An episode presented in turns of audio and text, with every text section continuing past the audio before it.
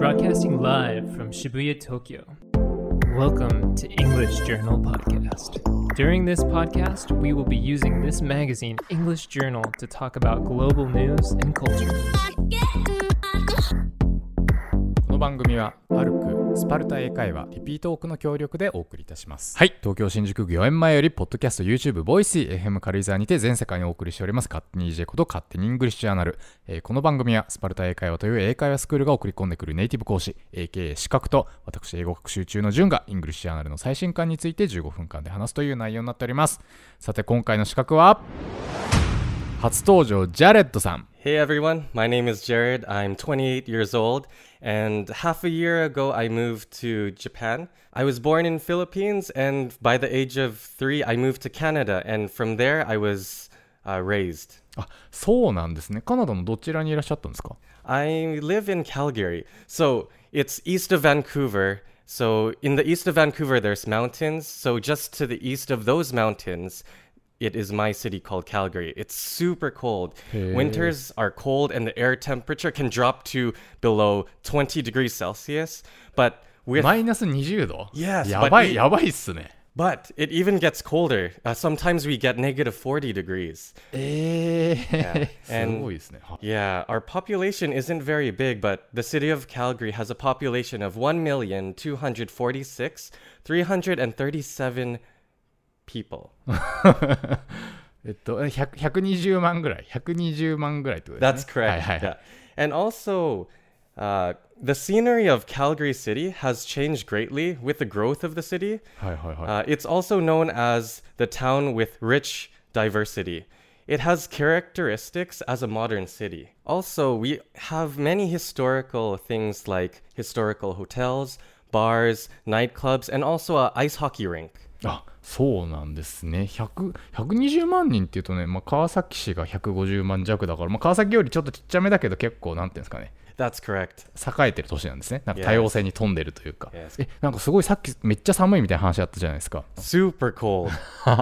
え、でも、っていうことはですよ、フィリピンと結構季節、気候的には真逆じゃないですか。yeah, Philippines is extremely hot. It doesn't 死 snow ぬ at よ all. でも、でもフィリピンの人が結構多かったりする場所なんですか？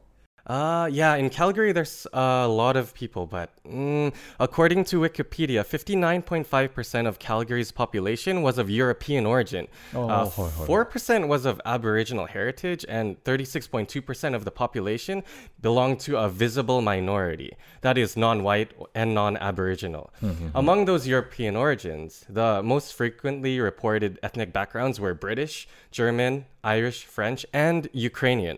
Among visible minorities, South Asians make up the largest group, 9.5%, followed by Chinese at 6.8% and Filipinos at 5.5%. あここで、はいはいはい。 5.4% were of African or Caribbean origin. 3.5% was of West Asian or Middle Eastern origin, while 2.6 of the population was of Latin American origin.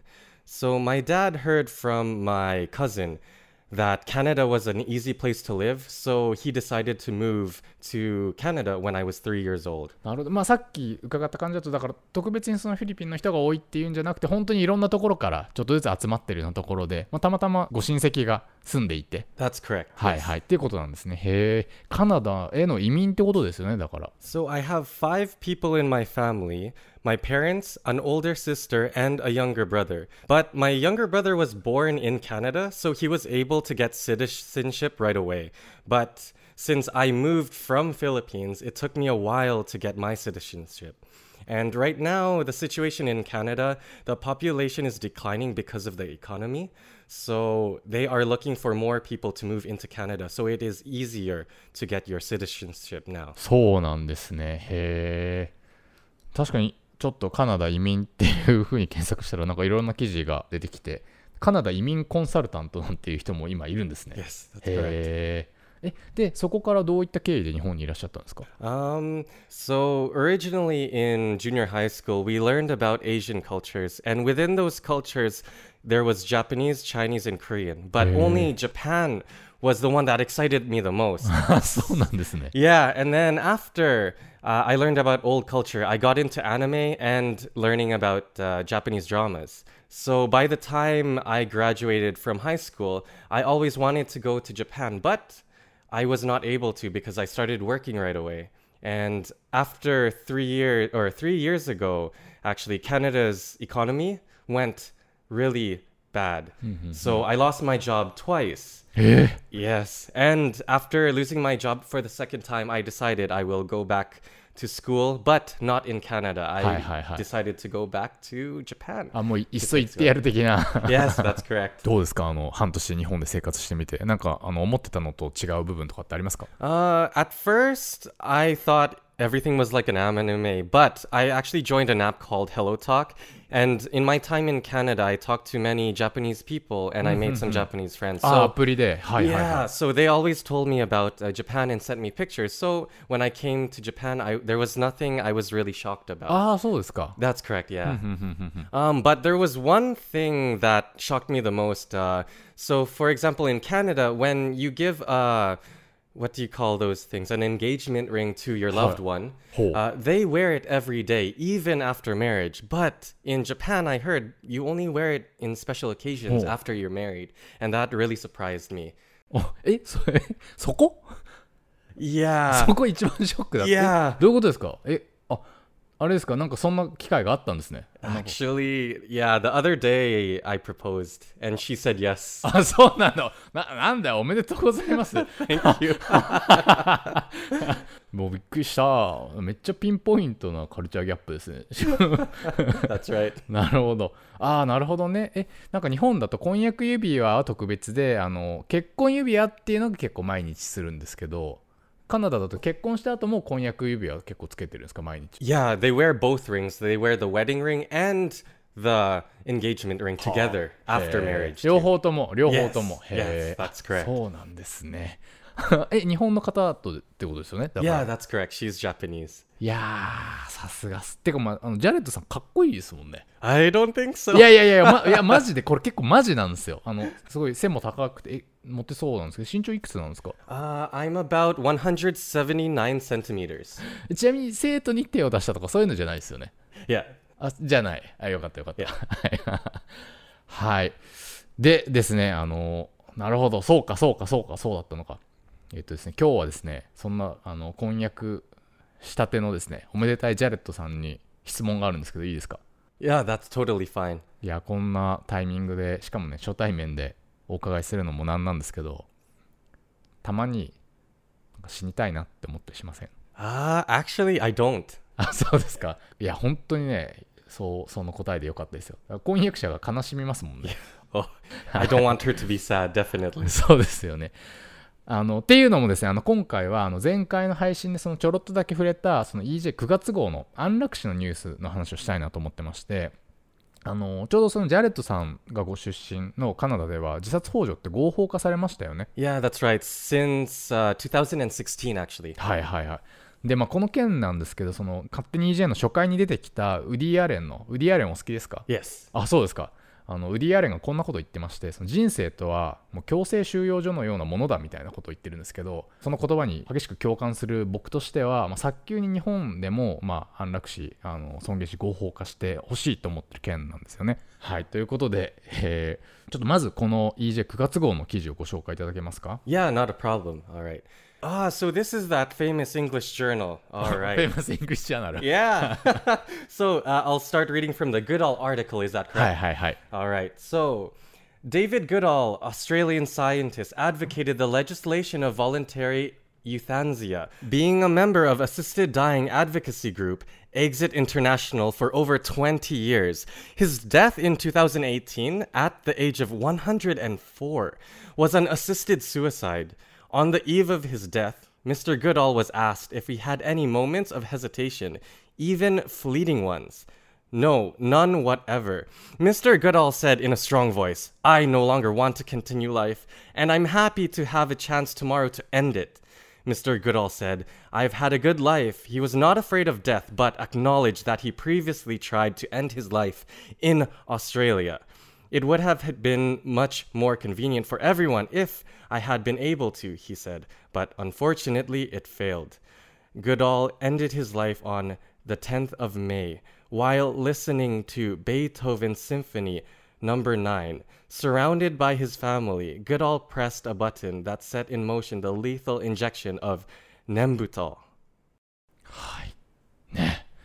えー、その2019年6月からそのオーストラリアのビクトリア州ではその6ヶ月以内の余命宣告を受けた末期患者に関してはその積極的安楽死が合法化されたらしいんですけれどもそもそもグッドオールさんはあの末期患者ではないし、えー、ビクトリア州に住んでいたわけではなかったということでスイスで、まあ、安楽死されたということなんですね。で最後のあの食事にその好物の大好物のフィッシュチップスとチーズケーキを食べてベートーベンの大工を聞きながら、えー、家族に見守られながら最後を迎えたという、えー、ことなんですけれどもこれね僕すごいいい死に方だと思うんですけどあのジャレットさんはどうですかどんな風に最後死にたいと思います Actually, so if my wife died first, then I want to die because of sadness. I honestly can't I can't live without my partner. But uh, if she's still healthy, then I probably would want to die by Krispy Kreme donuts. あ最後ですか That's right. クリスピークリームでいいんですか yes, that's perfect. あとはどうですかなんか親戚にいっぱい来てほしいとかあのなるべく元気なまま死にたいとか Uh, I think yeah, I want my family there and also my cousins. But yeah, Krispy Kreme donuts are very important.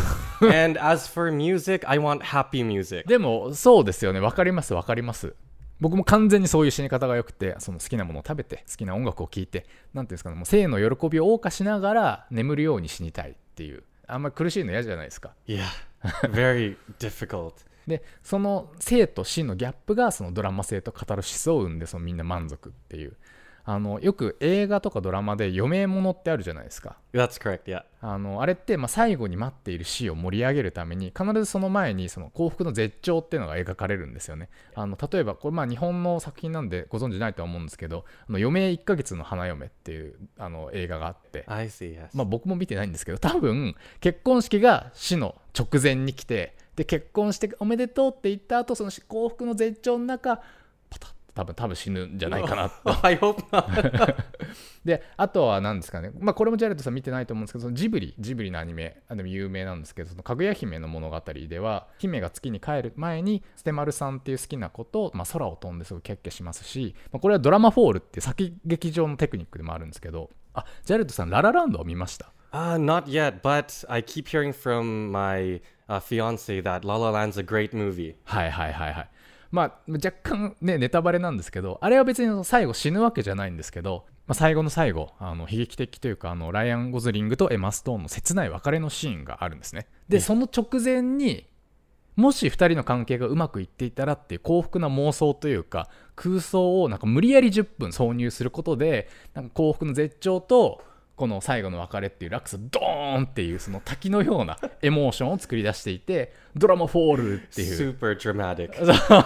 でそっちの方がやっぱりただ別れたっていう描写よりも全然その心が締め付けられるわけですよ。Yes. そうだからだから僕もそんな風に死にたい なんか.うまいもん食っていい音楽聴いて幸福からドーンっていうね、えーっていうためにはやっぱりその寝たきりじゃなくてやっぱ最後まである程度自分で自分をコントロールできる状況じゃないとダメなんですよね Yeah, I think so. When I think about it, I agree with you.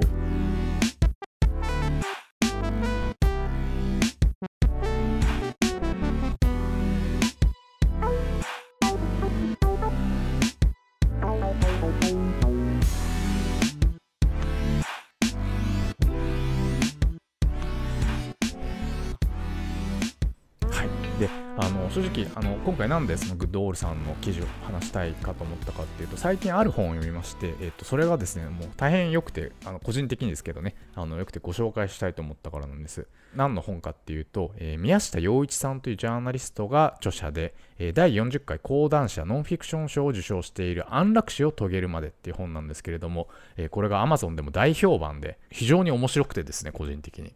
でこの本の冒頭にあのさっきのグッドオールさんのように死の直前に家族に囲まれている人たちの写真があの資料として掲載されてるんですけどこれあのパーティーしてる人もいますよね Uh, yeah, so it seems like everyone in the party is trying to be happy and make it a good party for the person that is dying uh, until the very end, where he drinks the lethal poison and ends his life. And then at that moment, everyone starts to cry. うんうんうん、でも基本的には何ていうんですかね。ポジティブなんですよね。あの患者も満足だし家族もまあもちろんねその瞬間っていうのはあのいろいろ込み上げるものがあると思うんですけど美しく終わっていく一つ丁寧に人生を閉じるみたいになっていて、まあ、そういう資料も含めてすごいいい本で、えーこの Amazon に出ている田口ランディさんの表を引用しますと、えー本作はえー欧米の安楽死事情を取材しながら死を巡る施策を深めていくノンフィクションだ。実際に自殺幇助の現場に立ち会った著者はヨーロッパ人の強い自我に衝撃を受ける。安楽死はオランダの死因の34%だと言われていて日本人である著者はその数に驚きを隠せない。スイスオランダと当事者たちの対話を重ねる中で著者は次第に安楽死を選べることによって死を選択しない自由が生まれることを知る。What do you think is good? そうですね。あのおすすめポイントとしてはまずこの著者っていうのもこの本を書くことによっていろいろ調べていくんですね。っていうその知識最初の時点で知識ゼロの著者が各国のあの制度や患者の意見思想に触れながらその著者なりにその良い点悪い点を比較して考えていく様を追体験できるっていうのは非常にエキサイティングでだから結論ありきじゃなくて筆者の体験を通して読者が各々自分で考えていけるっていう構造をしているのが、まあ、とても素敵な本だと思いますあのジャレットさんの出身のカナダでは安楽死を OK になったのがあれ2016年って言ってましたっけ？Yeah, that's right. June of 2016. And actually, by June, the end of June in 2017, there was 1,982 people that chose to die by euthanasia. へえだからまあ1年で大体2000人がってことですよね Yeah, that's correct. はいはいちなみにジャレットさん自身はあのこういう安楽死だったり自殺幇助についてはどう思いますか？あまずは、まあ安楽死もいろんなパターンがあると思うんですけれども、えーまあ最初のケースとしてもう治療の見込みがなくてかつその身体的な苦痛っていうのが強い場合っていうのはありだと思いますかなしだと思いますか？Uh, yes. So, in this case, uh, dying by euthanasia is a good point. Uh, I think that you can die peacefully and at your own choice, but you can also have your family decide that you can die. And the bad thing is, is that if you're to be kept alive, the cost is very high and it's very terrible for you and your family. And also, the good part is that the patient can decide. The patient's decision is more than the power of the family's decision. So they prioritize the actual patient that is dying. うんうんうんうんうんまあだから患者がそうやって思うんだったらいいと思ってるってことですよね That's correct. はいはい。えっと、じゃあ次のケースとして、じゃあ治療の見込みはないけど、その身体的な苦痛ではない場合はどう思いますか、まあ、例えばその全身麻痺とか、まあ、痛みは感じないけど寝たきりみたいな場合ですね。Uh, yeah, so in this case, it really depends on the person. But if patients really want to not live, then I think that euthanasia is a good choice. はいはい。あの、例えば、あのジャレットさんがもうずっと動けなくなっちゃったりしたら、死にたいって思うこともあると思います。 Uh, it depends on the family and friends that are around me. But if I have a purpose to still live, I would.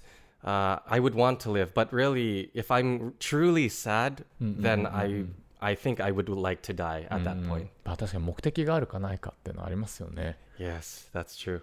ちなみにこういう、まあ、全身麻痺のケースは「海を飛ぶ夢」っていうタイトルであのハビエル・バルデム主演で映画化とかもされてますね、えーではじゃあ次に精神疾患の場合はどう思いますか Ah, this is really hard to think about, but I think that if uh, a doctor is able to uh, check the patient 1st and see if that this is what they really want to do, I think they should at least do three tests with three different doctors, Ah, and I 例えば、 think はいはいはい。 after that it would be okay. うんうんうんこれもまあ医師の診断があればいいだろうという意見ってことですよね Yeah. ちなみにアメリカではその余命6ヶ月じゃないと基本ダメみたいなんですけど、まあ、余命っていうからにはやっぱりその身体的に限界があるってことだと思うんですけどえベルギーやオランダでは精神疾患でもま安楽死が認められていて大体あの安楽死を認めるにあたってどこのあの国でも4つの要件があって1つ目がその耐えられない痛みがある。2つ目が回復の見込みがない。え3つ目が明確な意思表示ができる、まあ、自分でちゃんと死にたいですって言えるか、え4つ目が治療の代替手段がないかなんですけれどもあのオランダではその耐えられない痛みが身体的なものに限定されてなくてあの精神疾患でも、まあ、それはやっぱり耐えられない痛みだろうと。あとあのオランダでは認知症患者にも適用というか認められているみたいですね。認知症の場合とかどう思います Uh, I think people with dementia, so sometimes they go crazy and sometimes they come back to normal. But if they really wanted to die when they came back to normal, I believe they should be able to, to get a もう euthanasia. 自分がね自分じゃなくなっちゃうっていうのはねだいぶ辛いですよね Yeah, that's correct. うんまあ、周囲からの圧力によってその本人が望まない安楽死を避ける工夫とかまあいろいろ必要ですけどねじゃああの最後にですね、えー特にその重度の疾患ではないけれども例えば人生に疲れちゃったりあのウディ・アレンみたいにねもう強制収容所だともう今後に楽しみが見出せないわみたいなそういう自殺願望がある人っていうのはどう思いますか Uh, so I think for people that just want to suicide but they're very healthy, uh, it it has a problem with uh, public and morality. So the government couldn't approve something like that. And also, I think if they have a chance to go to consulting. Uh, if time passes slowly and they experience meeting people and have newer experience, they can find a reason to live, and they don't necessarily have to waste their lives really quickly. で僕は理想論的には全然これもありにすべきなんじゃないかっていうのが実は試験で日本だとその死は誰のものかっていう議論をした時に 家族や社会のものっていう考えがまだやっぱ強いと思うんですけれども、まあ、なんですけれども僕はやっぱりすごい個人的にはその死っていうのはすごい自分のものだと思いますし自分でコントロールしたいなっていうふうに思うんですね。あの、まあ、社会に不利益とか家族が悲しむっていうのはそれはまあ周囲のエゴででも無論だからといって僕が今死にたいとかそういうわけじゃないんですけどなんかそのなんかやっぱりいつでもログアウトできると思っていた方がその人生ゲームをもう気が楽じゃないかと。Uh, な万万が一のことがあれば逃げれるって思いたいっていうか。I wish I could log out anytime at my control too.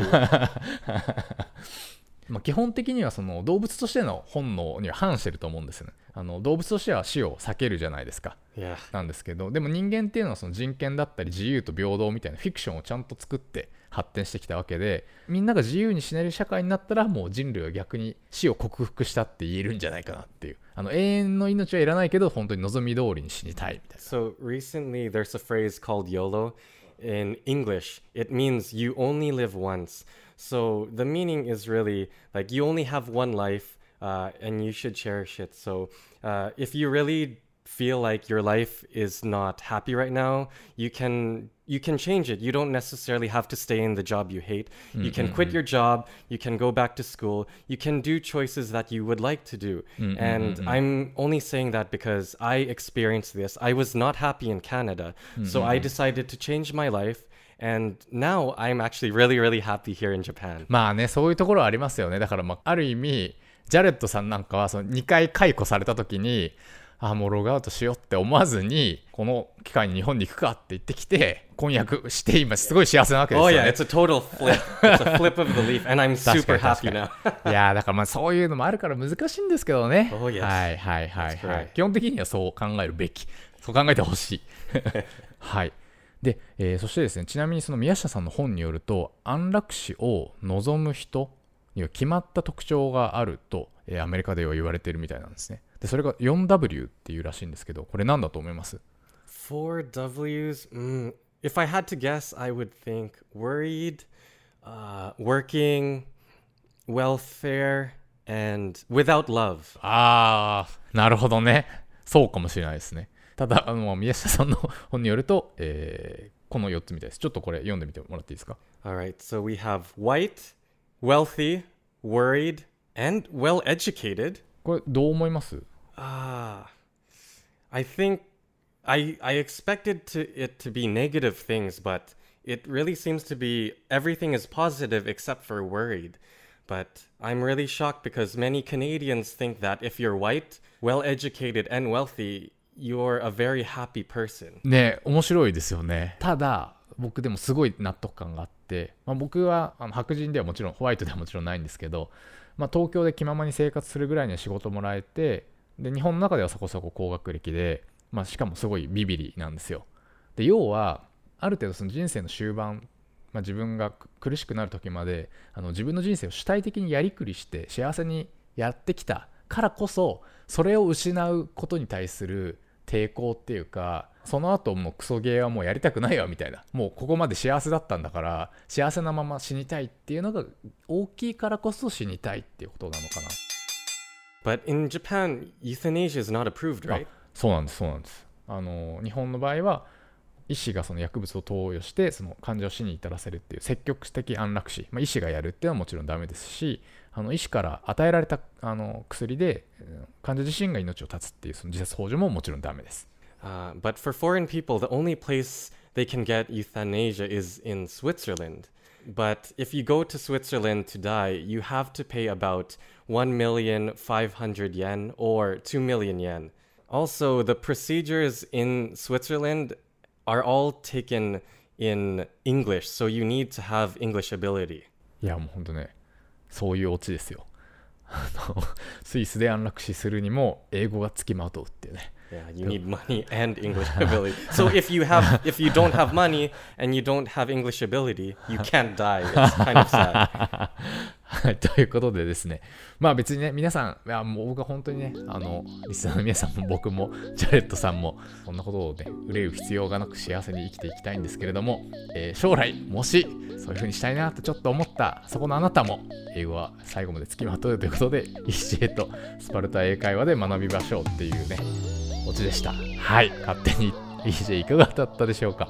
えー、ネタ本 EJ9 月号は全国の書店で絶賛発売中、えー、今月号では、えー、ジェシーさんとのトーク書き起こし記事が掲載されております、えー、Kindle Unlimited では前月号までが30日間無料でお試しいただけます、えー、またこの何ですかねもう夏の終わり 秋の始まりから、えー、短期集中で英会話頑張りたいという方はぜひスパルタ英会話を検索してみてください。Thank you everyone for listening. And for you listeners please come to Sparta and I'm looking forward to teaching and meeting you guys. はいそして純子と私の会社が提供しております。教員向け音読管理アプリリピートオフもフリーでやる子募集中でございます2020年に向けて生徒たちをビシビシ鍛えたい先生方をお気軽にウェブからお問い合わせくださいはいということで次回の配信は、え、9月の、え、初旬を予定しておりますお楽しみに See you!